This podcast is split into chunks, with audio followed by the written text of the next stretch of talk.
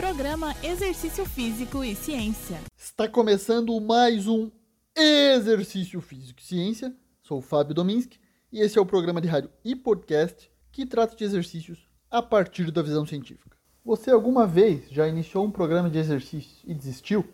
Isso é bem comum em várias modalidades de exercícios, como caminhada, corrida, mas principalmente no treinamento resistido, a musculação. Dropout ou desistência ou abandono são os termos que caracterizam as pessoas que desistem de uma intervenção de atividade física. A literatura demonstra que a taxa de evasão é de cerca de 25% em intervenções de atividade física estruturada. Porém, nas instalações de centros esportivos e academias, a desistência sobe para 40 a 60% para os membros que não continuam matriculados por mais de um ano. Isso é muita gente. Em academias de musculação e ginástica, vários estudos encontraram taxas de abandono de exercícios entre 40% e 65% nos primeiros 5 a 8 meses após os indivíduos ingressarem, o que também é bem comum os indivíduos interromperem o programa de exercícios por um tempo para depois retornar, o que ocorre numa prevalência de 49 a 71% de acordo com alguns estudos. A falta de acompanhamento, tempo ou motivação, doenças ou lesões são os principais motivos apontados por uma revisão sistemática recente sobre o tema. É claro que os motivos variam muito, principalmente em relação a cada faixa etária. Assim como qualquer outro comportamento, o modelo teórico para entender o abandono da prática de exercícios inclui uma gama de mecanismos internos, físicos e psicológicos, e externos, como características do ambiente, das relações sociais, política e normas do centro, da família e os amigos. O comportamento pode surgir da combinação de qualquer um ou de alguns dos componentes desse sistema que é complexo. Um dos maiores desafios de nós que trabalhamos com saúde, com atividade física e exercícios é manter as pessoas ativas. Para isso, precisamos analisar a natureza do comportamento de desistência, mas também os fatores preditivos. Com certeza, é mais fácil manter um praticante com a intenção de desistir se a gente souber antes que ele o faça do que recuperar uma pessoa depois que ela já saiu. Por isso, entender esses antecedentes é fundamental. E a ciência tem feito seu papel tentando entender melhor esse processo. Em recente pesquisa na revista Sport Science for Health, em que pesquisadores espanhóis fizeram um modelo para prever o abandono de intervenções de atividade física em centros de lazer, envolvendo 14.500 pessoas, observaram que 49% desistiram durante o ano analisado. Os desistentes eram significativamente mais jovens, tinham menos dias de prática, também tinham menos tempo de matrícula e iam treinar menos dias por mês e gastavam menos tempo e também menos dinheiro na academia.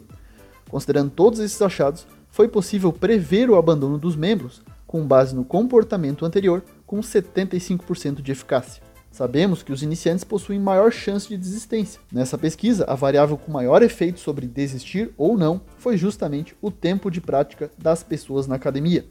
Importante mencionar que a falta de suporte social é apontada na literatura como um forte preditor de desistências. Falamos sobre isso no programa 48. Isso significa que devemos buscar o estabelecimento de vínculos através das relações sociais nos ambientes de exercícios.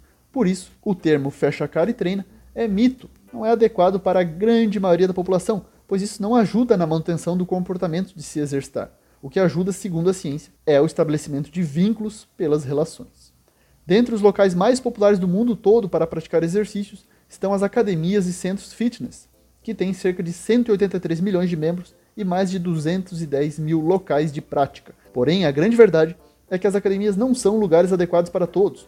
Primeiro, porque as modalidades lá oferecidas, embora cada vez mais variadas, não interessam muitas pessoas. Muitos indivíduos não se sentem bem dentro desses ambientes. Acredito que muito por conta do julgamento que ocorre dentro desses locais, seja por quem você é, pelo modo que se veste, como se exercita, tudo porque a sociedade impõe padrões que são colocados em voga em determinado período, mas que estão em constantes transformações. Além disso, muitos desses ambientes não cumprem os padrões de acessibilidade para pessoas com deficiência. É só observarmos como é raro vermos alguma pessoa com deficiente frequentando academias. Sabendo que a desistência pode ser prevista, é preciso que as academias locais com prática de exercícios considerem o comportamento de seus praticantes para prevenir uma provável evasão, assim como o praticante deve ser consciente dos fatores que podem ajudar na manutenção do comportamento dele, nesse caso a atividade física regular. E essa análise é fundamentada na ciência e inclui algumas características as quais comentamos nesse programa.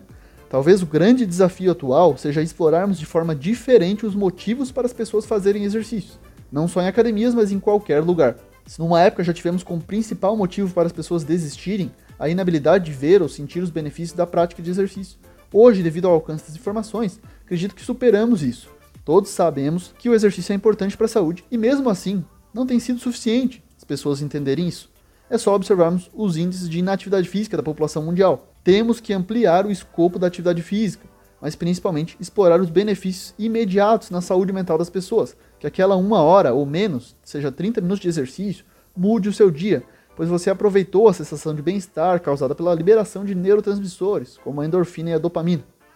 Quando você perceber os benefícios desse comportamento, que é a prática regular de exercício, como de grande valor para sua vida, e quando as forças sociais oferecerem mais facilitadores do que barreiras, com certeza estará propenso a manter o comportamento a longo prazo. Em um contexto mais abrangente, existem barreiras à prática de atividades físicas no lazer que vamos tratar num programa futuro. Esse foi mais um Exercício Físico e Ciência. Lembrando que todos os nossos programas estão no Spotify, no Google Podcasts, no Deezer e no Apple Podcasts. Um abraço e até a próxima. Exercício Físico e Ciência com o professor Fábio Dominski, na Rádio Desk FM 91.9.